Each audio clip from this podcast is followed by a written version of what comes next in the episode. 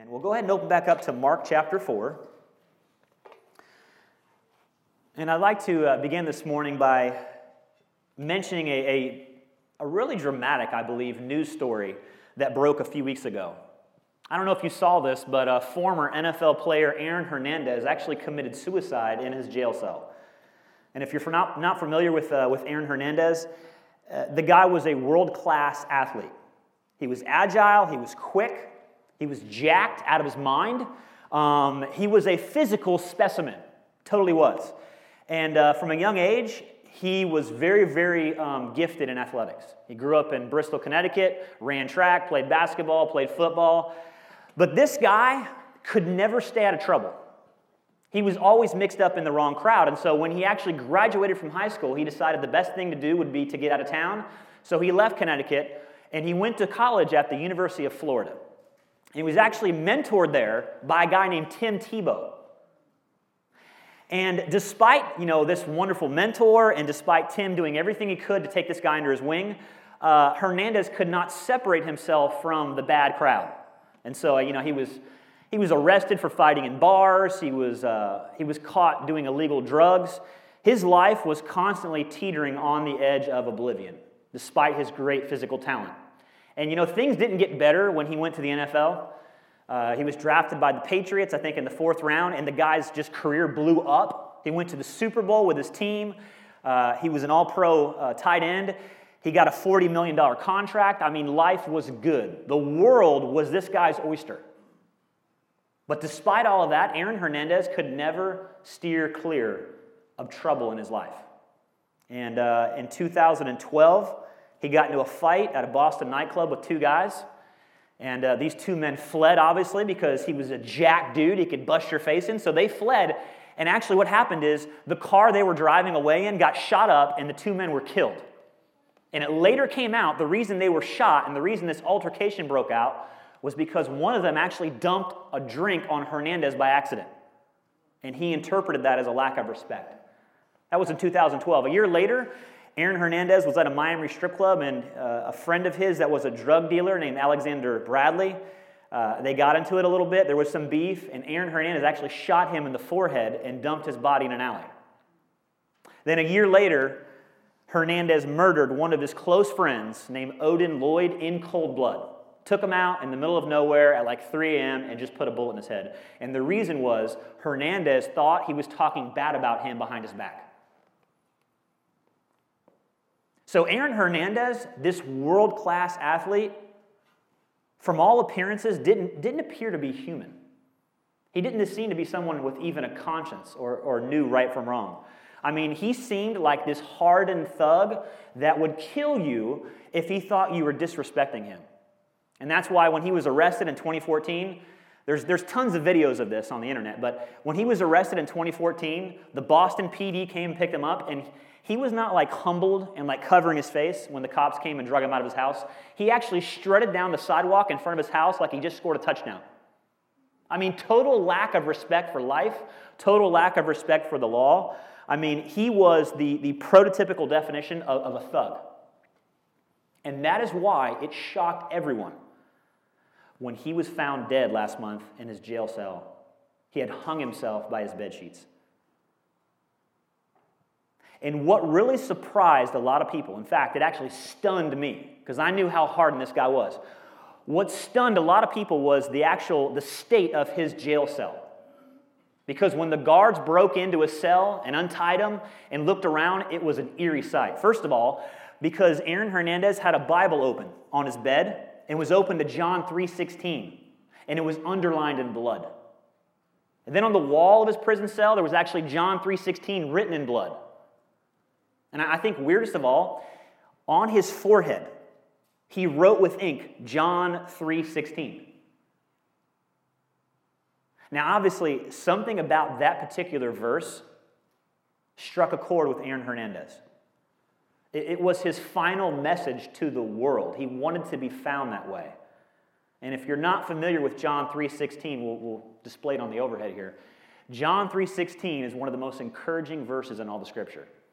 For God so loved the world that he gave his only begotten Son, Jesus.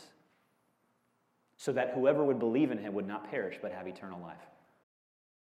There was something about that verse to Aaron Hernandez that spoke volumes to him, so much so that he didn't go out of this world, you know, writing gang signs on his wall of his jail cell or anything else.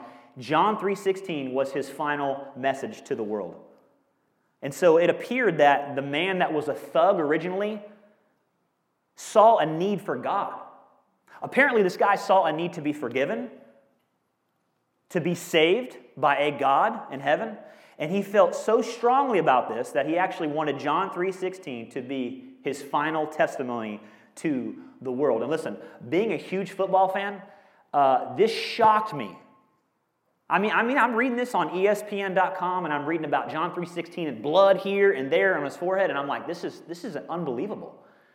And what I did was I actually scrolled down on ESPN.com to read the comments thread, which I never recommend doing ever, okay? if you're ever on a, on a blog or anything, never scroll to the comment thread. It will never go pretty. You'll spend like 30 minutes of your life wasted forever. Uh, but I just got it. I said, you know, I'm going to scroll down and see what people are saying about this. And you know what? The, the uh, responses were very understandable. The first, very first comment read this How bizarre. He murders at least three people in cold blood, but he figures that writing a Jesus quote on his forehead just before he commits suicide will somehow save him. If Christianity works this way, it indeed is a crazy belief system. Another person posted this Another murderer that found God. They all find God, don't they? Hilarious. I hope this guy rots in hell. You know, you read comment after comment after comment in the thread section of the ESPN article, and uh, people were ticked off. I mean, they were fired up. They may not even believe in Jesus, but it's like, how dare this guy claim to be a follower of Jesus Christ? Because Aaron Hernandez did things that were unforgivable in their eyes. A man like Aaron Hernandez did not deserve to go to heaven. He didn't deserve it, he didn't earn it. This man was a bad person who did bad things, and he should go to a very bad place. That was the consensus of the comments on that blog. And here's the deal, guys. Let's be honest. That's how our hearts function too. That's exactly the way that we reason, isn't it? Because we're naturally skeptical that bad people who do bad things can actually go to heaven.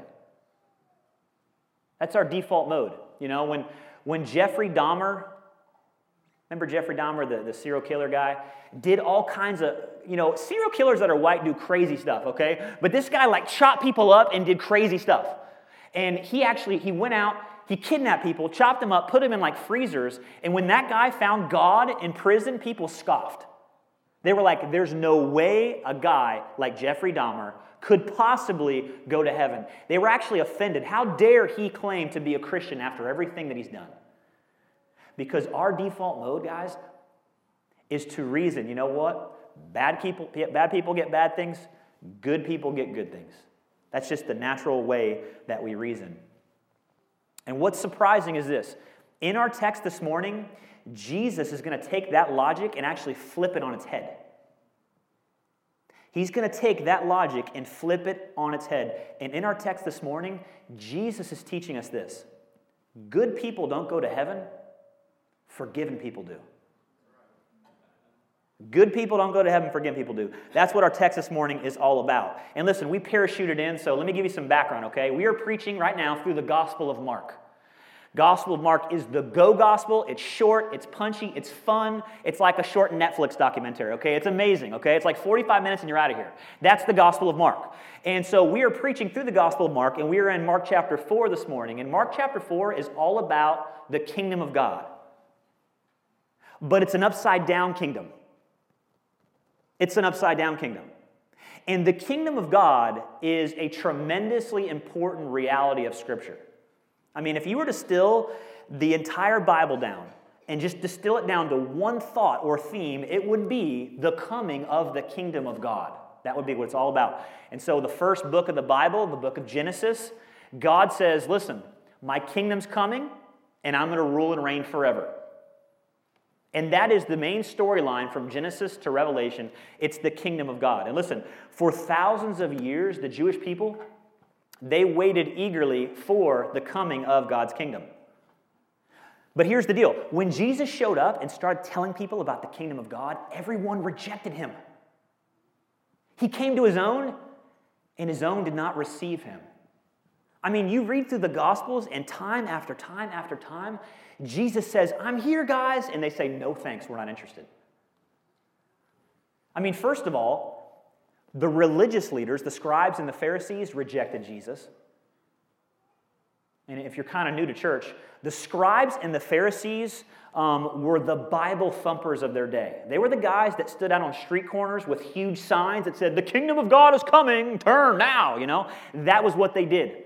And so they spent all their time researching and drawing charts about the coming of the kingdom of God and warning people that Messiah was coming. And here's the deal these guys were the Messiah watchers, and when the Messiah came, they actually rejected him. Not only did they reject him, they actually called him Beelzebub, which is actually, that's a nickname for Satan. So the Messiah, God in the flesh, comes and they're like, hey, no thanks, Satan. We don't want any of that. The very people who memorized the Old Testament and uh, memorized the coming of the kingdom of God missed it, and they actually called God Satan. But listen, here, here's the deal they weren't the only ones that rejected Jesus. We saw a couple weeks ago as, as Tommy preached, Jesus was also rejected by his own family. In Mark chapter 3, it says that Jesus' brother and, uh, excuse me, his brothers and his mother, they came after him. He was preaching at a house church, and Jesus is getting into the text, and Jesus' mom and his two brothers are outside, and, and, and Mary's like, Jesus, come home, honey. You're not well. You're not well, sweetie. Come home, you know? It says they thought he was out of his mind. You know, Lionel Richie saying, Mary, did you know? Apparently she didn't know, okay? She had no idea. She doubted he was the Messiah. Song's big at Christmas time. I love it. Love it. Mary didn't know, apparently. They thought he needed to be Baker acted. They thought he was literally out of his mind. His own family doubted him. You know what's worse? This is probably the worst. Jesus' own spokesman denied him. Remember John the Baptist? John the Baptist was Jesus' hype man, okay? He's a hype man okay? If Jesus was Mike Tyson, John the Baptist was Don King, okay? And he's like, hey, Messiah's here, Messiah's here, Messiah's here, he's here, he's here. And listen, it said John the Baptist continually pointed to Jesus until he was locked up in prison and put on death row. And then he sent a message and said, listen, hey, Jesus, are you the guy or we shouldn't we expect someone else? Are you the Messiah even? I'm not sure. This is, not working out the way I thought. You read through the Gospels, everyone rejected Jesus. And the question is this why did his family, his spokesman, the Bible thumpers of their day, why did they all reject Jesus? And the answer is this because the type of kingdom that Jesus talked about was so counterintuitive, it was offensive. It was utterly contradictory to every kind of earthly kingdom they knew about. It was actually an upside down kingdom where the last became first and the first became last, and the ruler of all became the servant of all. It was an upside down kingdom that actually it offended everyone's religious sensibilities because Jesus came and he preached an upside down kingdom. And that is why throughout the, the Gospel of Mark, chapter 4, throughout the whole fourth chapter, Jesus is explaining what his kingdom is like. And in verse 11, if you look there, he says, The kingdom of God is a secret or a mystery, your Bible may say. Literally, mysterion in the Greek. The kingdom of God transcends normal understanding, it's a mystery. It functions and it expands in ways that are absolutely contradictory to our human logic and thinking. Jesus came to establish an upside down kingdom. And so the kingdom of God takes logic and it actually flips it on its head. And that is why throughout this section, Jesus is teaching in parables. Now, the word parable, it just means a riddle or a mysterious saying. In fact, in the Old Testament, we'll show you a verse here from Psalm 78 and verse 2. It reads, I will open my mouth in parables I will utter dark sayings of old. A parable is a riddle, it's a dark saying. It's something that when you hear it, it's not immediately clear what it's referring to or what it means. And the reason that Jesus taught about the kingdom of God in parables is because it matched the mysterious, dark, counterintuitive nature of the kingdom of God itself. So, parables, the tone and the type of, of uh, speaking a parable was matched the mystery of the kingdom of God. And so, throughout this section, Jesus is going to be teaching about the kingdom of God in these counterintuitive riddles called parables. And this is going to be awesome, okay? I can't wait to get into the series because this is, this is legit, seriously. There, there are nuggets galore here. You're going to walk out with nuggets falling out of your pocket, you know. I hope you wore a bib this morning because you're going to have it all dribbled over your shirt, okay? This is awesome. Because the first counterintuitive reality of this kingdom is this. Ready? The way you enter it.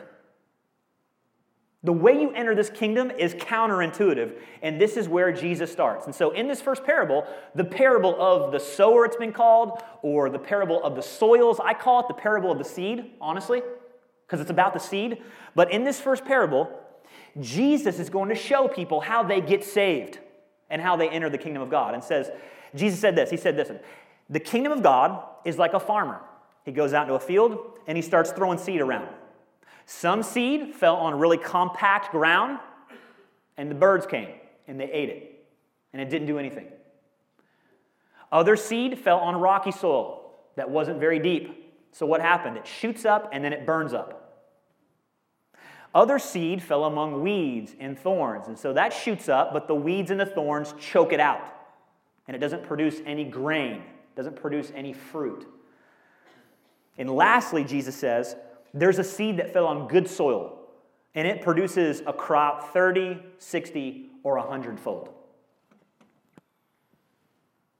Now, I realize this parable, on the surface, it appears very straightforward, doesn't it? It's like, okay, there's four kinds of soil. Jesus actually explained what it means, uh, so there's no mystery here. But here's the deal a lot of times in the Bible, familiarity breeds unfamiliarity. Because I think a lot of people heard this was the parable of the soils and they already checked out mentally. They're like, you know what? I've already heard this type of sermon a million times before, and so I'm just going to have my Windows screensaver on for the next 40 minutes. You know, the pipes and the fish swimming and everything. You're just checked out because you think you already know what this means. But here's the deal this is a counterintuitive truth that Jesus is, te- is teaching us here. Because I think a lot of us, we read the parable of the sower and we immediately conclude that Jesus is teaching us that real Christians bear fruit. That's a lot of people's takeaway. They read this and they're like, okay, Jesus is teaching us that truly committed people, people that are truly committed and sold out to the kingdom of God, bear fruit. And I would say this that's a secondary application of this text, but it's not the primary reason Jesus told this parable. I mean, honestly, what is so counterintuitive about that? You think Jesus came down and told the Pharisees, hey, listen, guys, I just want you to know something, okay? Really godly people do good things. Oh, dude, I never thought of that, you know? This is amazing. This is profound. That's not the point, the primary purpose of this parable. It's not to teach us that good people do good things, godly people bear fruit. Because if that was the main point of this parable, the Pharisees would have said, Amen. Exactly, Jesus, you nailed it. No, there's something counterintuitive about this parable. And to understand what that is, you have to first of all remember who Jesus is talking to again. Who's he talking to? He's talking to Jewish people, scribes, Pharisees, people who lived in the first century. And listen, Jesus is talking to people who are kingdom experts. They are experts about the coming of the kingdom of God. And the scribes, the Pharisees, they actually made a living telling people how you get saved, how you enter the kingdom of God.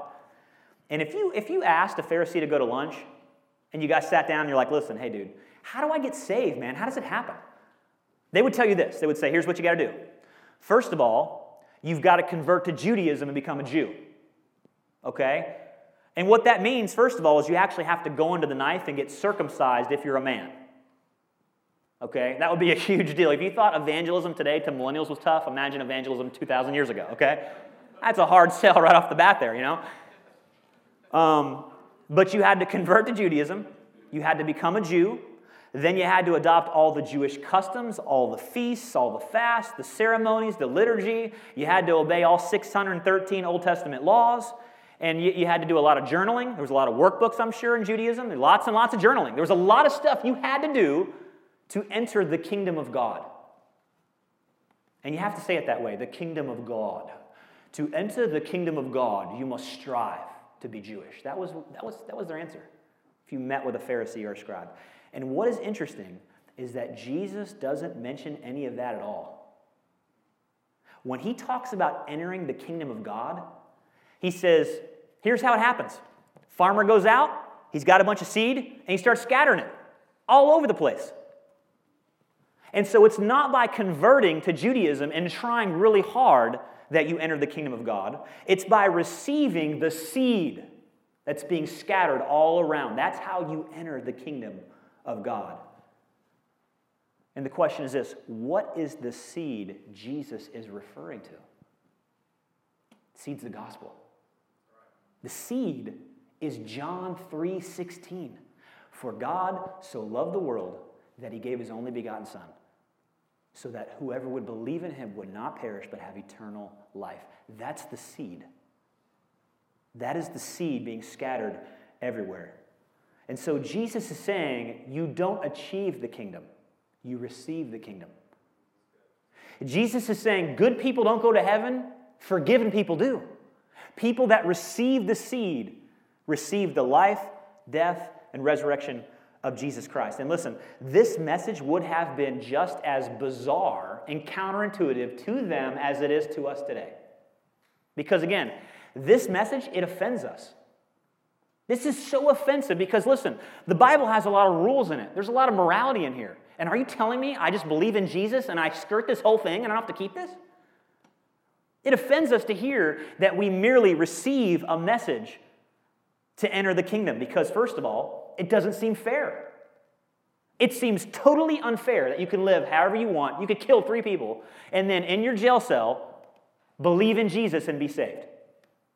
That sounds so offensive to us.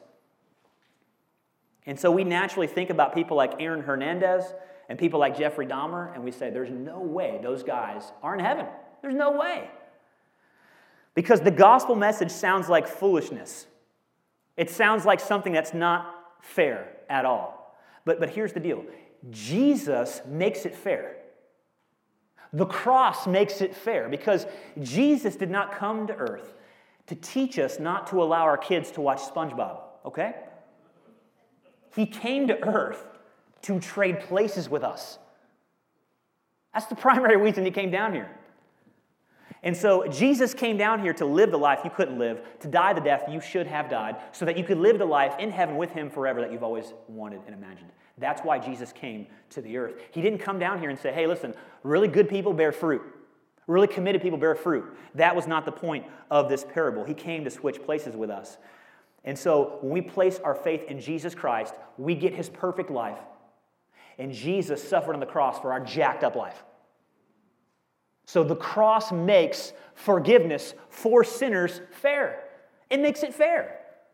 1 John 1 9 reads this. Here we go. If we confess our sins, he is faithful and what? Just to do what?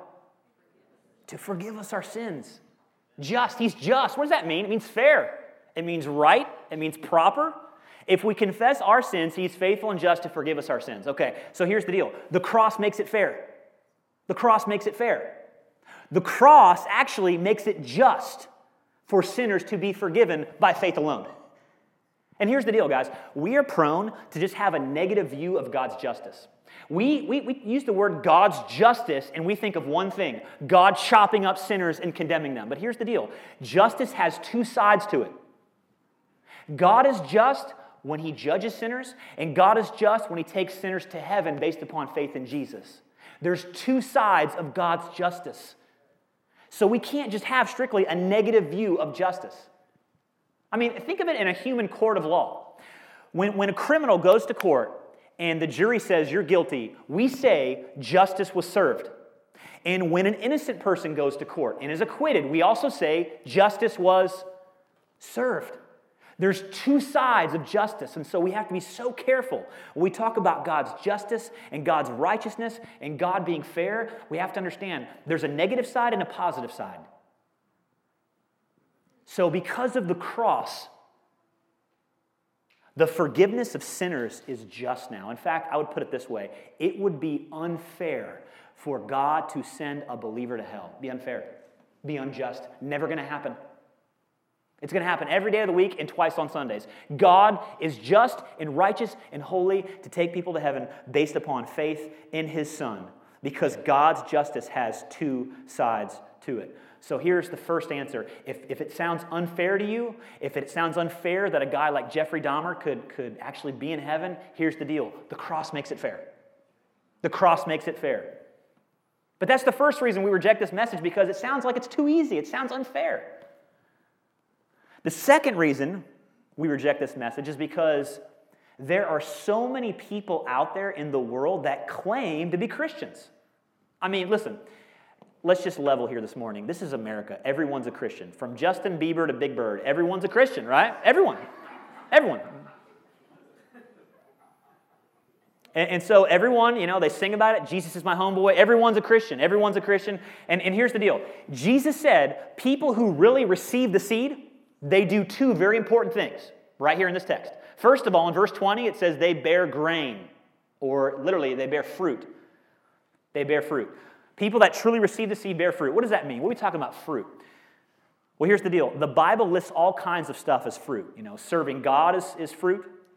Striving to live a life that pleases God is fruit. Praying to God is fruit. Giving your money to further the kingdom of God is fruit. Sharing your faith with others is a fruit. The Bible lists all kinds of stuff as fruit. Your character can be fruit. And Jesus says this He says, Those who truly believe the gospel, those who truly receive the seed, bear fruit. Because this seed is so powerful, it's impossible to receive it and not bear fruit. The power's in the seed. It has nothing at all to do with the soil.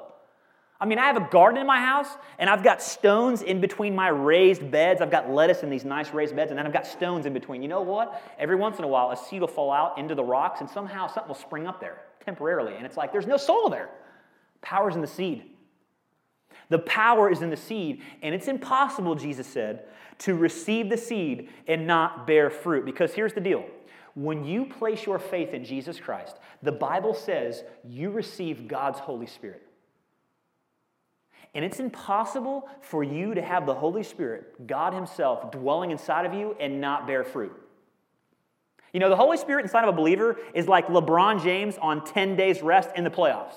He's going to go off, okay? He's going to have 50 points, 25 rebounds, because listen, when, when God the Holy Spirit is dwelling in you, He's going to want to do something through you. He's not going to be content to sit on the bench. And that's why believers, those that truly receive the word of God, they actually delight. Let's show that next slide, please. They actually they delight in obedience. That's why Psalm 40 and verse 8 says, I delight to do your will, O God, because what? Your law has been written in my heart. You place your faith in Christ, Holy Spirit comes and dwells inside of you, and all of a sudden you have CFBD. That's compulsive fruit bearing disorder. That's what you have now, okay? You're addicted to obedience now. It's like, I can't help it, you know? Because it's impossible to truly receive the Word of God, the gospel of God, and not bear fruit. And so, listen, if a person claims that Jesus is my homeboy, but there's zero fruit, like zero, something's wrong. Something is wrong there because I get it. There's a ton of people out there, they claim to believe in Jesus, not in church anywhere, ever, aren't sharing their faith ever. They aren't using their money for anything related to the kingdom of God. They use their body the way they want to. God ain't going to tell me how I'm going to live my life. And yet they say, Jesus is my homeboy. And you can clearly see there's zero fruit in their life. And Jesus says, listen, that's not truly receiving the seed because it's impossible. This seed is so powerful. It's impossible to receive the seed and not bear fruit. It's not you doing it, it's God's Holy Spirit doing it through you. Now, Jesus doesn't stop there though, because listen, he knows us. He knows people like us. And so he says something else at the very end of verse 20. Look there. He says, And these Christians that will bear fruit, they will bear fruit 60, 100, and 30 fold. In other words, Jesus is saying this. He said, You got 30 fold Christians, you got 60 fold Christians, and then you have a hundredfold Christians. Now, here's the question why in the world does Jesus mention this? Well, because Jesus knows our tendency, guys, as, as Christians, is we hear that, that real Christians bear fruit, and then we shift gears and become overly critical fruit inspectors. yeah. It's like, you know what? We read like 300 page books on the marks of true Christians, and we see how well we match up.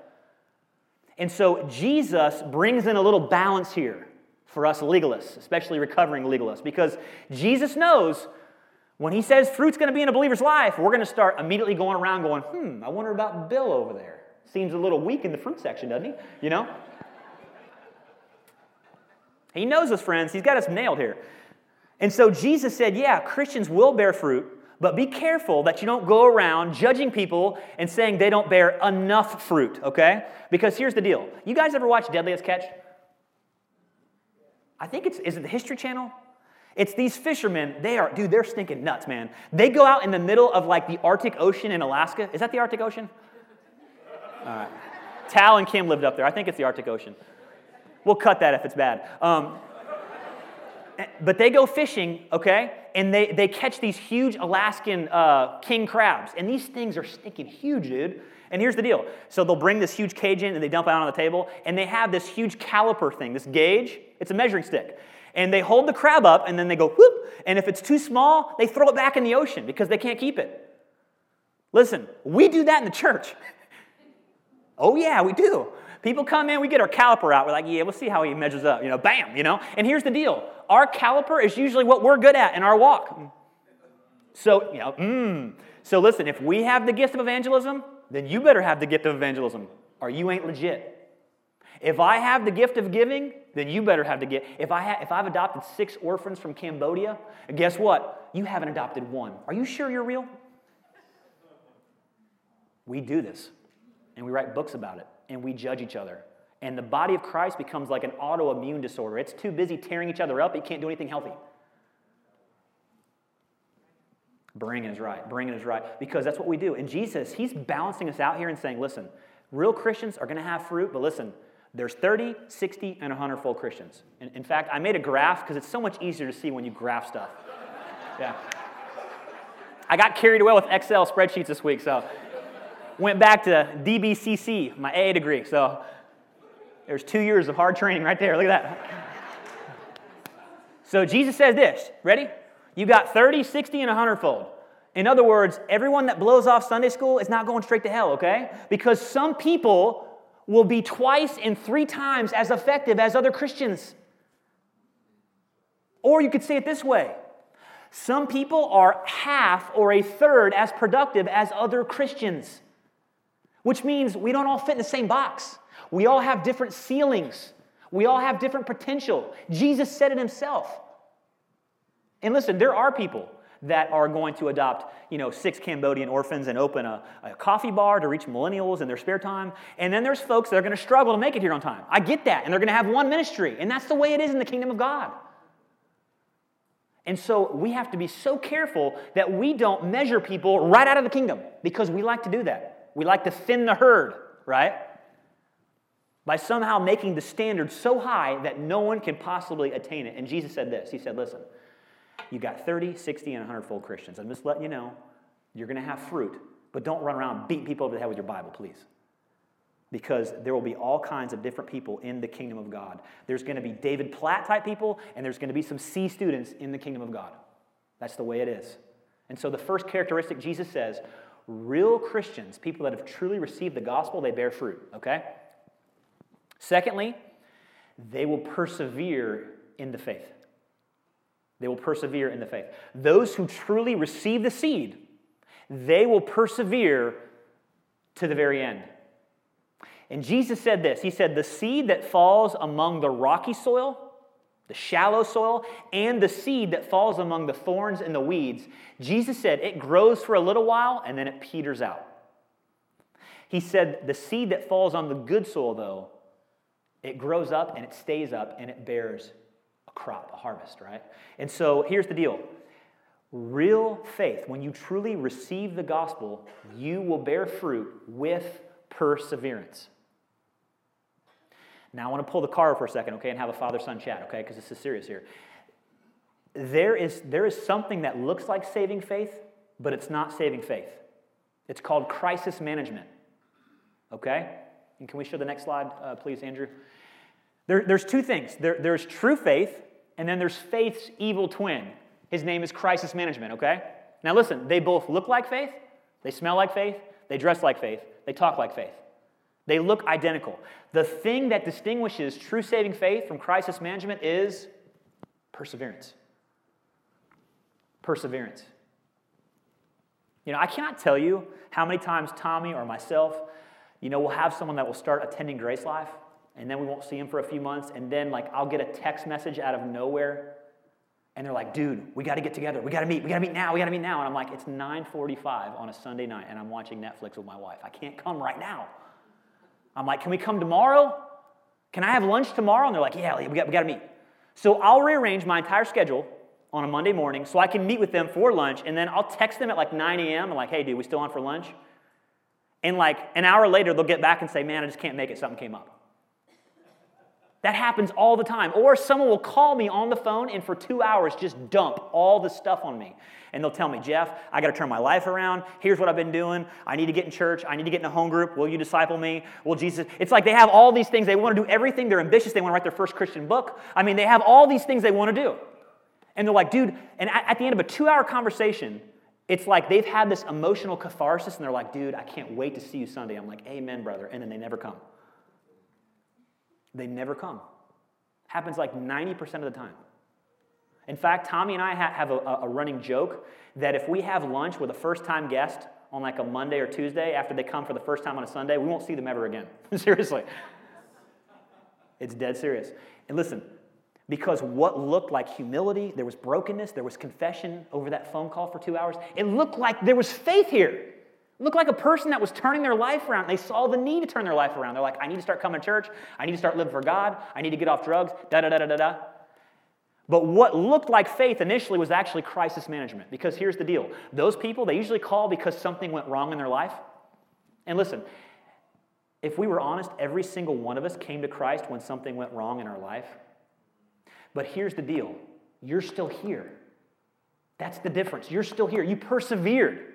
Some people, they get into a bind or a crisis with the cops or their girlfriend moves out or whatever it is, and life hits the fan. And so what they do is they pick the phone up and they immediately need crisis crisis man i need someone to talk to. I got to get this off my chest. I'm going to turn my life around. You know what happens? They never follow through.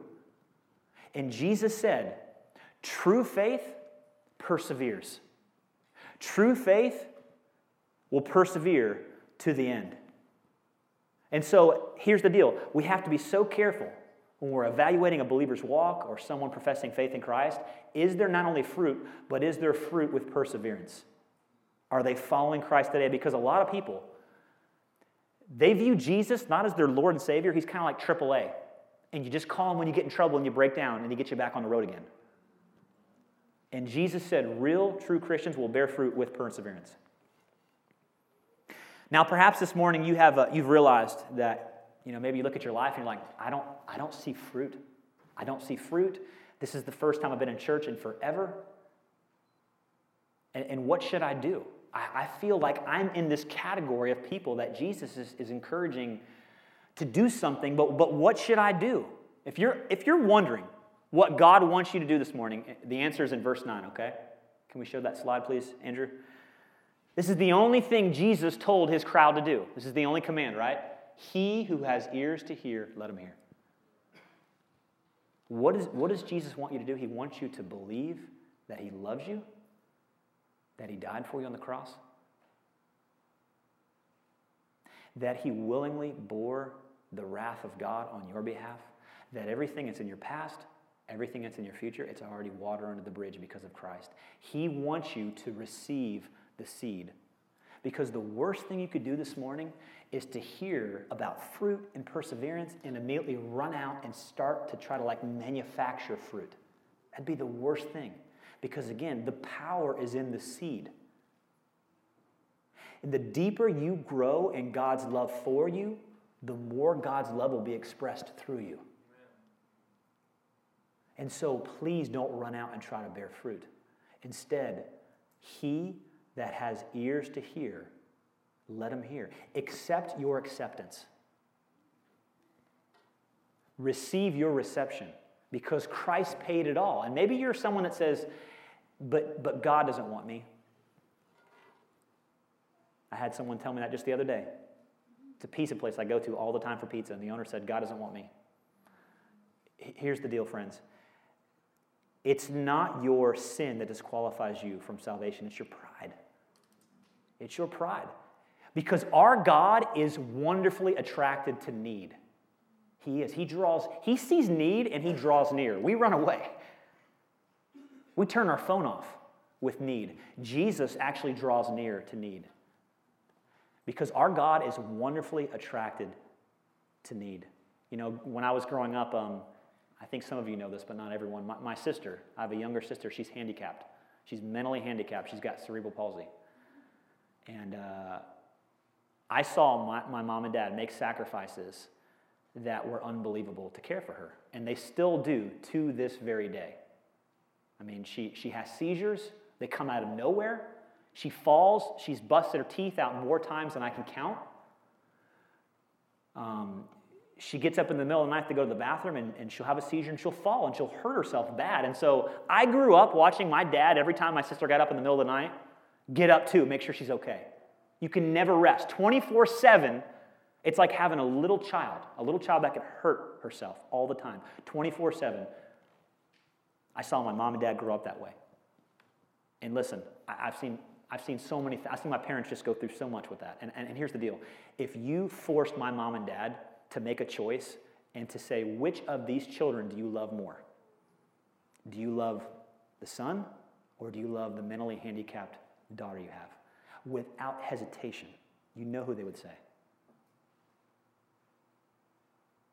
Because that's, that's the parental instinct, isn't it?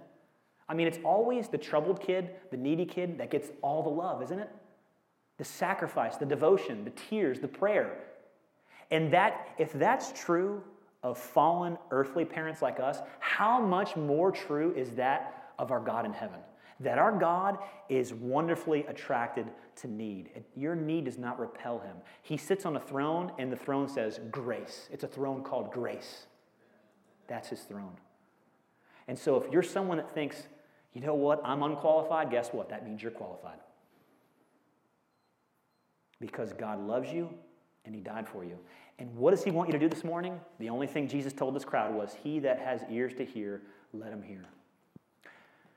If you haven't turned your life over to Christ, if you haven't received the seed, please do so this morning. I'll lead you in a prayer now. Father,